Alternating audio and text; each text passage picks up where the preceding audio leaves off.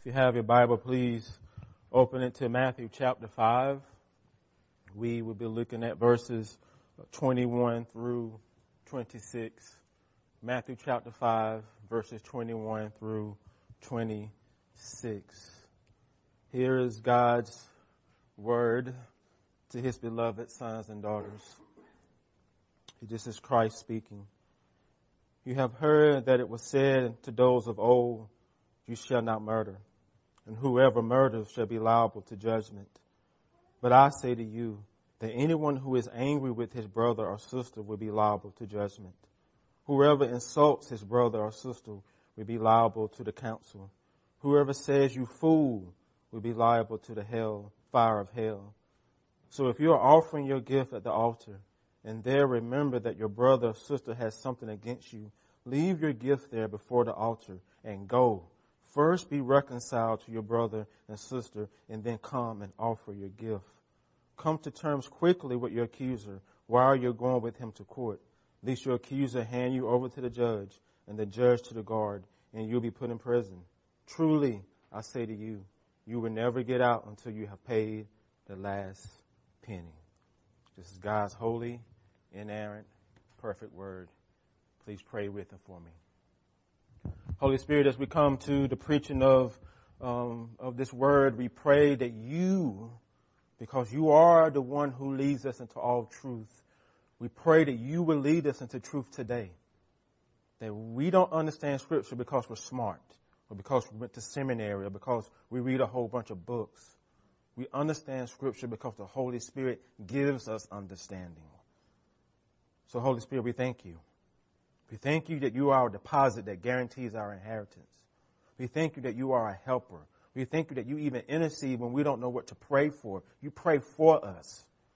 You are a supernatural power that, that lives in us. And we need you. All of you. Not just parts of who you are, Spirit. So give us the humility to understand. Give us the humility to hear and receive from the Word. And I pray for all this in Christ's name. Amen. Jesus desires for his, his people to be wholehearted, just like God the Father is wholehearted and, and his people, his people are those who have saving faith in him. His people are men and women, kids who trust him as Redeemer and, and Savior. People who surrender to him as Lord and King. And Jesus wants his people to grow into being whole people, to follow the way of wholeness. As I said last week, as I said last week, the, the way of wholeness is complete allegiance to a covenant relationship with God as your father and you as his child. It's complete allegiance to a, a, a, a, local covenant community where you place value on being in genuine relationships with your brothers and sisters in Christ. To put it simply, the way of wholeness is loving God and loving people as yourself. Loving other Christians and even loving non-Christians.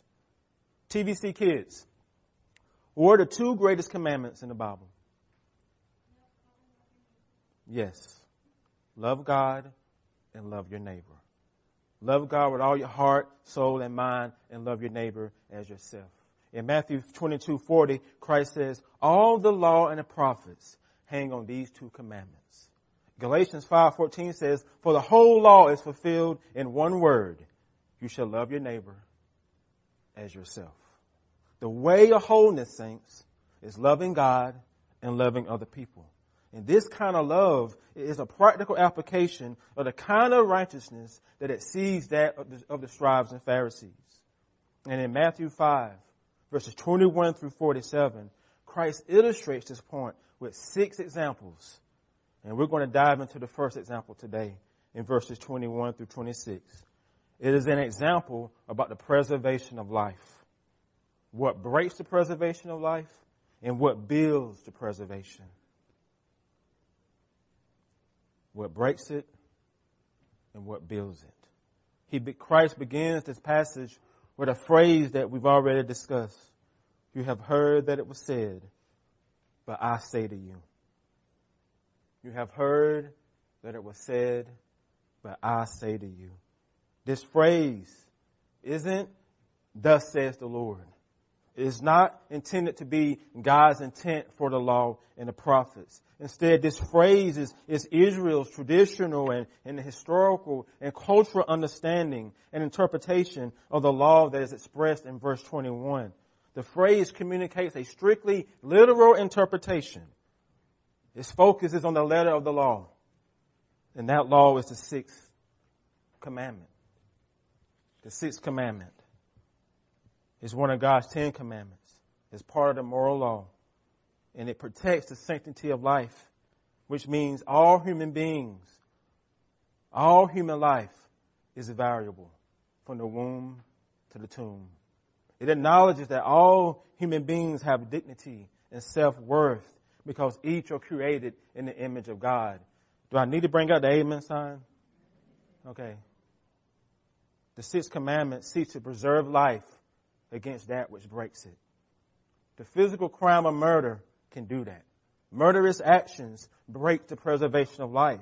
And so what is the sixth commandment? What, what does it prohibit? The sixth commandment says, thou shalt not kill. You shall not commit murder. The letter of this law means you should not murder with malice or premedita- premeditation. The the Lord's Catechism says you shall not take away a person's life without just cause, like public justice, lawful war, and self-defense. In the Old Testament, people found guilty of such a crime face the death penalty. They have judgment. They face consequences. Even in our society, there's judgment and consequences for people who are found guilty of various degrees of murder. The phrase in verse 21 reinforces that point. You have heard that it was said to the people of old, you shall not murder. And anyone who murders will face judgment. Keep in mind what this phrase represents. It represents the historical, cultural, and traditional understanding of the sixth commandment by the Jewish people and their understanding is strictly a literal interpretation. They limited their understanding to being the physical crime of murder. And such an understanding will lead to a certain belief. A belief that says, if I don't murder anyone with malice or premeditation, then I have done all that is required in the sixth commandment. If I, if I don't kill anybody, then I'm doing good the strictly literal interpretation of this commandment is the issue that Christ addresses. Because the sixth commandment implies a little more than just that. In his article, The Cruelty of a Call Out Culture, David Brooks discussed the terrifying process of the call out culture. He describes it as a culture that has adopted a binary thinking about human beings. He writes, you see how once you adopt a binary tribal mentality, us versus them, punk versus non-punk, a victim versus accuser, you immediately depersonalize everything. You reduce complex human beings to simple good versus evil. You eliminated any proportion. You certainly, there's no distinction between R. Kelly and a high school girl sending a mean emoji. No difference. Limiting the sixth commandment to only prohibiting murderous actions can lead to binary thinking about people. Categorizing murderers as the evil people and non-murderers, those are the good people. When you place your life side by side of a murderer, what do you say to yourself honestly? When, the, when you see mass shootings in America and you see the person who did it, what do you honestly say about that person's life and your life? You feel a little just self-justified. You may pat yourself on the back. You say, I've never murdered anybody, so I'm good. Now that person's evil. That person's bad. That person deserves judgment. That person is evil. I'm not like that. I'm a good law abiding citizen. But Jesus says to you, slow your roll. Take a deeper look. For the sixth commandment does, doesn't prohibit murderous actions. That there's more here than just a literal interpretation of this commandment. There's more here than just a letter of the law. So in verse 22, he says, but I say to you. They said to you, but now I say to you. That's power. That's Christ getting ready to correct what has traditionally been taught. He gets ready to speak with authority. And what he says is, thus says the Lord. Yes, amen. He prepares to give the fuller meaning and demand of the sixth commandment. He shows the kind of conviction and attitude and behaviors that he desires for his people. Jesus is going to focus on the spirit of the law, connecting it to heart and motives. Jesus reveals just two other ways you can murder another person without even laying a hand on them. Two other forms of murder that can break the preservation of life. Two other forms that can lead to judgment. One Christian says, Jesus' whole purpose is to show all that is included in the sixth commandment. Thou shalt not kill. Killing does not only mean destroying life physically, it means destroying life, it means trying to destroy the spirit and soul also. Destroying the person in any shape or form. The first form that Christ discussed is what I call a murderous heart. A heart that kills. Listen to what he says in verse 22a. But I say to you that anyone who is angry with his brother or sister will be liable to judgment. Wow. Angry? That makes me liable? That puts me on the same level with someone who actually killed somebody? This anger isn't righteous anger. It's sinful anger. And all anger begins in the heart. Please know that.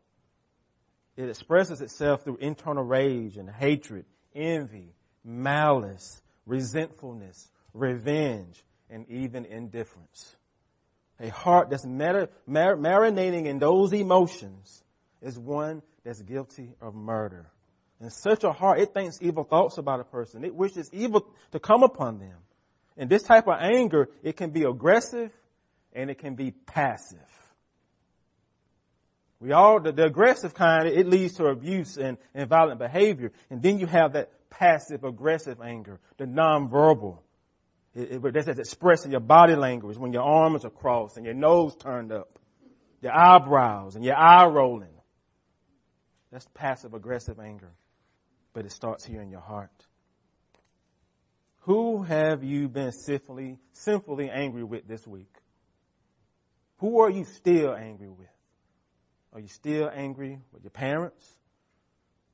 Still angry with a friend, a sibling? Who have you killed in your heart and feel justified in doing so? A murderous heart, it breaks the preservation of life. It is not loving your neighbor as yourself. It is not loving God. As James says, the anger of man does not accomplish the righteousness of God. But do you believe it? Sticks and stones may break my bones, but words will never hurt me. Is that true? Is that true? No, it's not true because words hurt. Words can wound. Words can demean.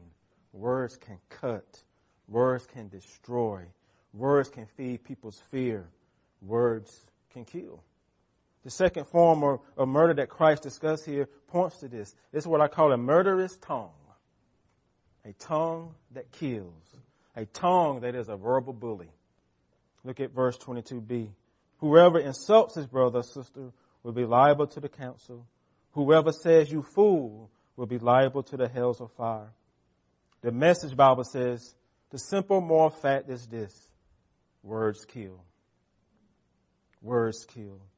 The Greek translation for the word insult means empty-headed, stupid, dumb, idiot. These insults are a verbal attack against a person's intelligence and competence. These are hurtful and demeaning words. If you call someone an idiot, it's degrading to them. The Greek translation for the word fool is, similar to insult. It is a hurtful, it is hurtful name calling, but it's almost like a verbal attack against a person's character. Uh, words that say, you're good for nothing. You're a dishonest piece of trash. You are a loser. You always will be a loser. You are just a scum bag. That's insulting a person's character. Who have you destroyed this week with your tongue? Who have you bullied with your words? Who have you insulted through text messages? Who have you called fool on Facebook, Twitter, and Snapchat? A murderous tongue breaks the preservation of life. It is not loving your neighbor as yourself. Instead, it wounds the image of God in people. You gotta know that. When you rip someone apart verbally, it wounds the image of God in them. It does. It wounds them. It, it wounds their dignity, their value, and their self-worth.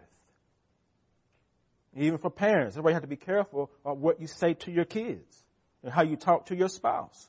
Because your words can destroy them or your words can build them up. There's power in how you use your tongue.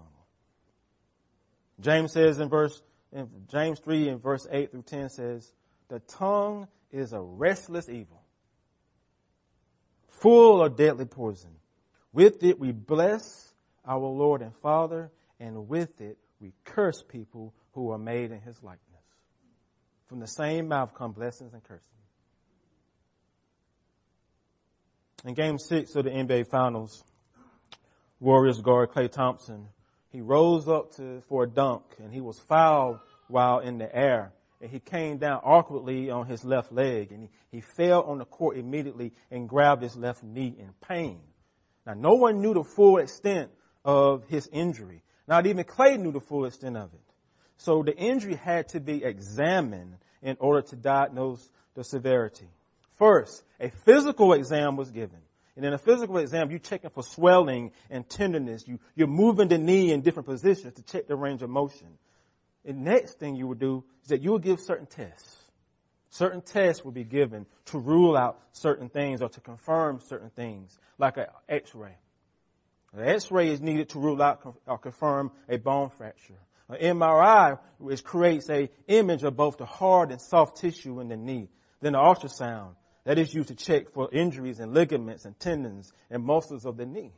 The result of Klay's injury test revealed a torn ACL in his left knee. A torn an ACL tear cannot be diagnosed with a physical exam.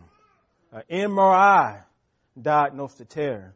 And for it tests below the surface of the skin. You see, MRI, X-ray, and ultrasound, they go beyond the physical exam. Jesus is going beyond the physical. And he's getting up underneath the skin with his view of the sixth commandment. He is giving you an MRI, he's giving you an x-ray, and he's giving you an ultrasound of your heart to show you what is really there. Because when you look on the outside, the outside don't always tell you what's wrong with the inside. It doesn't tell you. Because you say, I haven't murdered anybody. I haven't murdered anybody. That's physical. That's external. I say, yeah, you haven't. But have you seen the x-ray? Have you seen the MRI? Christ is giving you the MRI. He's showing you what exists in the inside of your heart. And Jesus, and Jesus, you say, Jesus, but Jesus, I haven't did anything. Look at my life, Jesus. And he said, come here for a minute. Come here. Let me take a look at this x-ray. Take a look at the results of this MRI. And what do you see? I've murdered people in my heart and with my tongue. That's what I see. And we all have. None of us have clean hands. Is it Jesus' intent here to beat us up with this? No way. For the unbeliever, his intent is he wants you to see your need for a savior if you don't know him. He wants you to look at the MRI of your heart and say, man, my good works won't save me because my heart is broken. My heart is separated because they're lost in their sin and separated from God because of it. And if you don't have saving faith in Jesus, then he's inviting you to come. He's showing you this MRI so that you can come to him to receive forgiveness. He's inviting you to be healed. He's inviting you to newness of life. He's inviting you to a personal relationship with him. He's inviting you to freedom. Because you may look good on the outside, but if you take a look at that MRI, you're going to see you're not good on the inside. You're not. He's inviting you to receive him. Because we know, we all know that most of you know the gospel story. Christ died on that old rugged cross for all of our sins, past, present, and future. And he rose from the grave victorious because he paid it all. And now the resurrected Jesus is extending his hands out to you, calling you into saving faith. Will you come? Will you come to be made whole? He will forgive murderous actions, hearts, and tongues. Will you come? You please need to understand how wonderful this grace is. The most evil person you know, if that person truly surrenders to Christ, Christ will save them. You need to know that. If that person truly repents, he will receive that person. That's how amazing his grace is. That is how amazing the gospel is. So if you don't know him, will you come? What if you already do know him? What, what is he saying to you in these words? He wants you to see the spirit of the law, not just the letter of the law. He wants you to see the full extent of what the preservation of life means. He wants you to look at that MRI and that x-ray and see you still need him.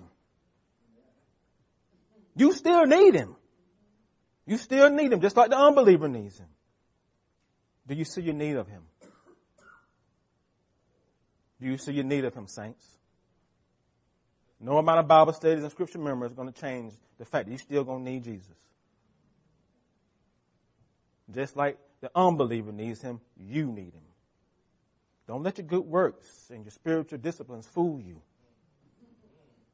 You still need Jesus. He desires for his people to be whole. And this wholeness that Christ requires is really an integration of your internal and external self. He wants the way you look on the outside should match the inside. That's what he wants. He wants your heart to be reflective of the way you actually live. They go together. They should match. This means loving God and loving people with our actions, our thoughts, and our tongues. That's what it means. Loving them with our words and our actions and our hearts. Now, saints, does loving with actions, thoughts, and tongues require you to be perfect and issue free? No. It just requires you to be on a path to wholeness where there's a consistency between your internal and external life. And the Holy Spirit, the one that I prayed to before I began the service, He is the one who helps you.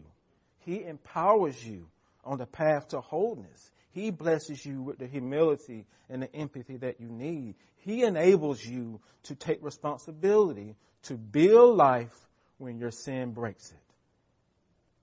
Murderous actions, hearts, and tongues are breakers of the preservation of life. But Jesus gives two ways his people can build life when it breaks. He does so at two illustrations. First, reconciliation is a builder of life. Do you believe that? Reconciliation is a builder of life. Because reconciliation means peace. Peace between people who are at odds with one another. Making peace when trust is broken, when relationships are broken. Reconciliation means you make things right with people. That's what it means. That's what it means. For you, we sin against one another every day with our actions, our anger, and our tongues. And sometimes it can be murderous. And Jesus wants the person responsible to proactively initiate reconciliation with the other person. Keep in mind, he's talking to his people here. He's talking to those who already have faith in him. Look at verse 22 and 24. So if you're offering your gift at the altar and there remember that your brother or sister has something against you, leave your gift there before the altar and go First be reconciled to your brother or sister and then come and offer your gift.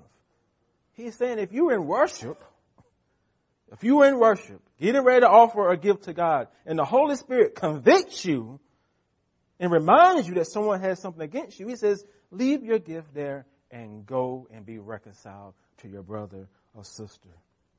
Christ desires for his people to make reconciliation a priority within the covenant community.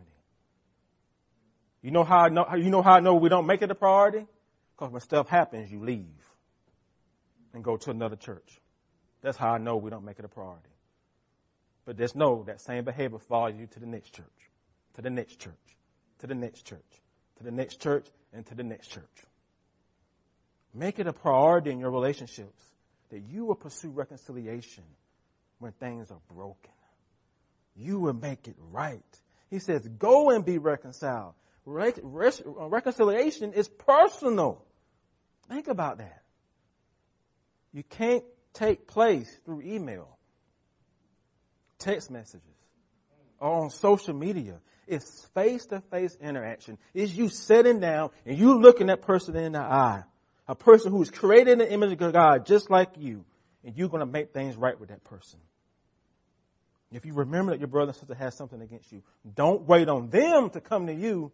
You go to them. Take the initiative. Take the first step. Why should I do that, Pastor? Because Christ took the first step to you. That's why. Because he took the first step towards you. So you can take the first step towards someone else that has sinned against you or you have sinned against them. So how does it look to go and be reconciled with another person? You go with prayer and with a spirit of humility and empathy. That's how you go first. You prayerfully go. You go with a convicted heart, not a condemned heart. Condemnation is for the enemy. conviction is for the spirit. Know the difference. You go to take ownership of how you have sinned against the other person with your actions, your anger, and your tongue. And you go to ask for forgiveness. You go to ask for forgiveness. And asking for forgiveness is not simply saying, I'm sorry. I'm sorry can mean, I'm sorry I ever met you. I'm sorry can mean, I'm sorry I got caught. I'm sorry can mean, I'm sorry I didn't hurt you more. Asking for forgiveness means you say something like this. When I did this and said that, it hurt you and it made you feel worthless.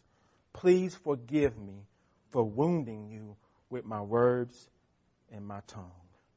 That's asking for forgiveness. That's taking responsibility.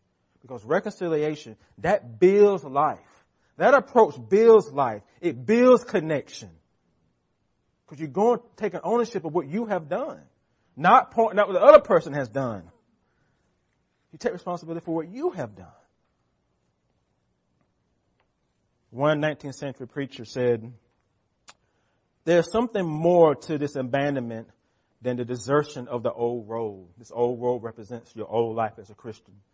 He says, we cannot turn from the old road as though nothing has been accomplished in it. A certain life has been lived and certain damage has been done. What about the damage? What about the damage? He says a, a, a colonel gave a lecture that's now forgotten, and, he, and this colonel puts a challenge to the indictment of the Christian doctrine of forgiveness. This colonel says, if I rob Mr. X and God forgives me, how would that help Mr. X? I say that again. If I steal from Mr. X and God forgives me for stealing from Mr. X, how does that help Mr. X whom I robbed? He goes on to say, no man can leave the road where ruin has been created and turn away as if nothing has ever been done. The abandonment of the old road must be accomplished by ratifying the old road for such as restitution is possible is part of forsaking the old life. Here then is where repentance begins. Like reconciliation, restitution builds life when it has been broken by sin. And restitution means restore, repair, replace what has been broken. That's what it means. Because some of us think, if I sin against someone, I ask God to forgive me, I'm good. No, you're not just good you got to still make things right with that person. You still got to make things right with that person. Numbers 5 verses 6 and 7 says, Speak to the sons of Israel. When a man or woman commits any sin of mankind, acting unfaithfully against God Lord, and that person is guilty, he shall confess his sins which he has committed, and he shall make restitution in full for his wrong, and even adding one fifth of it, and give it to whom he has wronged. Now it's easy to read that verse and say, well, that's Old Testament. Restitution is an Old Testament idea, Pastor.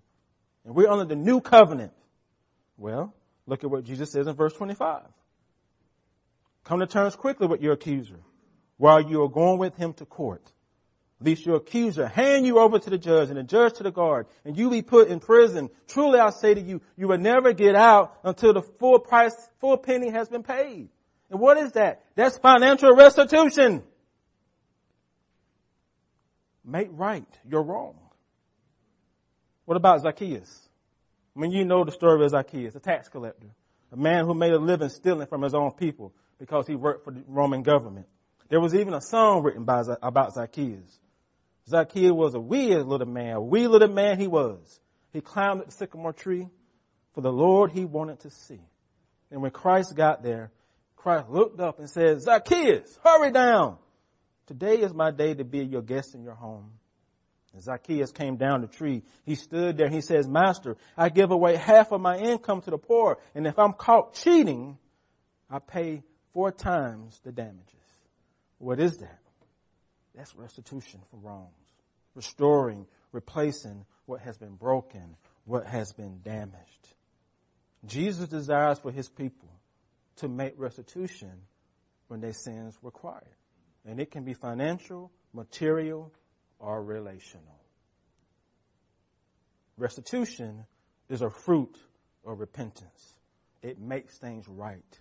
It's easy to understand financial and material restitution because if you steal from someone and you get caught, yeah, you need to pay that stuff back. What about relational restitution? That isn't so easy. Because relational restitution means you take responsibility to restore broken relationships.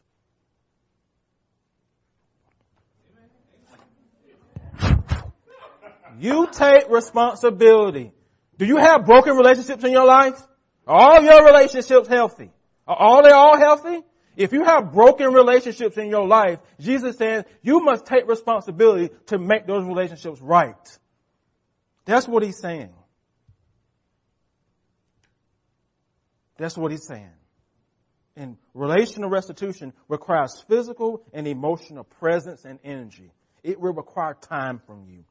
It may require you going to counseling. It will require you fighting for, to bring healing and health and trust back into those relationships. Because restitution, it builds life when life is broken. This is for you kids. You need to take this to heart. Because some of you are going to grow up, you're going to be mad at your parents about something. You're going to go to counseling and say, my parents did this to me. But when you grow and become mature in your faith, Jesus is saying, seek reconciliation, make restitution. Because in relational brokenness, everybody's at fault. Someone has something they can repent of. And so Christ is saying, for his people, he's giving you the tools. How do you make things right in these relationships? Because we all have relationships. Remember what his whole thing is loving God and loving people. Because you're going to always sin against people. They're going to sin against you. But we don't know how to make things right often when that happens. He's giving you a way to, how do you make it right? How do you make it right in your marriages?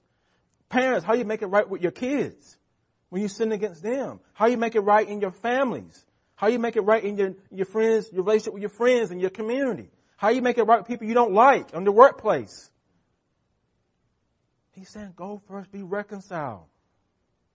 Take responsibility for what you've done. If there's damage there, make restitution for it. And people don't like that restitution. But it is biblical. And Christ gives you an example of it. Repentance, the three R's is what I call them. Repentance, reconciliation, restitution are builders of the preservation of life. Think about what the churches would be like if we operated like that. Think about what Christianity, the testimony we can have if Christians operated like that. Because there's nothing that we can do to stop sinning against one another, but we can pursue health in a healthy way. We can make things right in a way that's healthy. How would your marriages be if that was true? How would your family be different if this was true? How would it be if, if it is if we operated this way? These things they help us. They help us when life is broken, and they are a way that we can love God and love our neighbor as ourself. Because often when we say, I want to love my neighbor, there is no flesh to it. It's just a point. This is a phrase that we, we, we recite. Christ is giving you flesh. You want to love your neighbor? Seek reconciliation with them. You want to love your neighbor? Seek restitution with them when you have wronged them. That is practical application of what it means to love people. And the greatest thing about Christians is that we have the Holy Spirit that enables us to do it. The Holy Spirit lives in us and He enables us to do it. That's a wonderful thing.